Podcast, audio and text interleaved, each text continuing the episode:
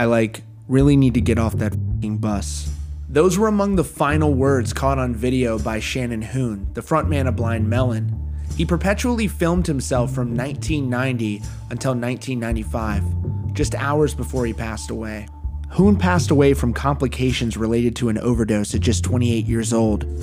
The film All I Can Say captures Blind Melon's meteoric rise to fame and eventual decline, as singer Shannon Hoon attempts to make sense of the world around him. Shannon's estate supplied filmmakers with thousands of hours of footage from his archives that captured the innermost thoughts of a rock star who, at times, seemed dissatisfied by his career choice. Hoon moved from a small town in Indiana to Los Angeles, where he would soon meet friends who later became bandmates. Their journey would quickly take them to Capitol Records, where they signed their record deal on top of the iconic building, all captured by Hoon's camera. Throughout the film, Hoon talks about his problem with alcohol and other substances, abstaining from them while the band worked on their highly anticipated debut. Fans referred to the Blind Melon singer as an extra member of Guns N' Roses.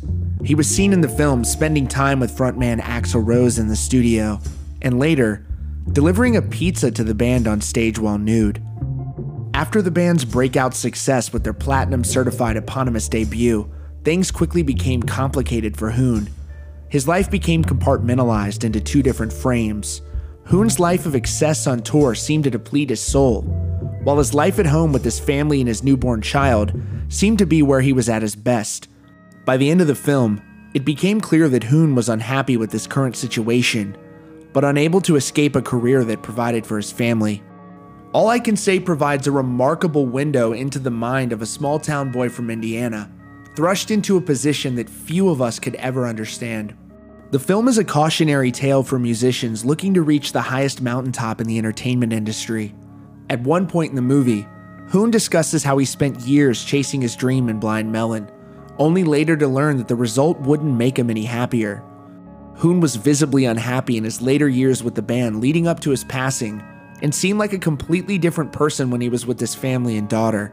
The death of Nirvana singer Kurt Cobain, which is chronicled in the film, seemed to weigh on Shannon particularly hard. After the band's breakout success with their debut album, their second album, Soup, failed to deliver the same success for the group. The film showed Hoon working on the band's third and final album in New Orleans, a city he said brings out the mental monsters. Shannon Hoon was later found deceased in that very town. He was just 28 years old.